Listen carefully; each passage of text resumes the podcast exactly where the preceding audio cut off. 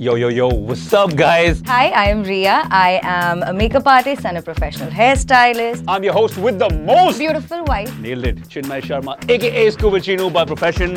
I'm a sports broadcaster, I'm an anchor, I'm a full time lover, part time scuba diver. Now more than ever, the world needs some love, and we've had touch with a, a great five years of marriage, two years of knowing each other before that. So I thought, why not share the fun we've had? It's about nothing in particular, but everything in general. the one thing unfortunately that she loves more than me and now there's no there, there is no point even arguing about is sleep Who is the reacher and who is the settler in this marriage? oh easiest question ever dude uh, i'm 100% the settler and you are a reacher What?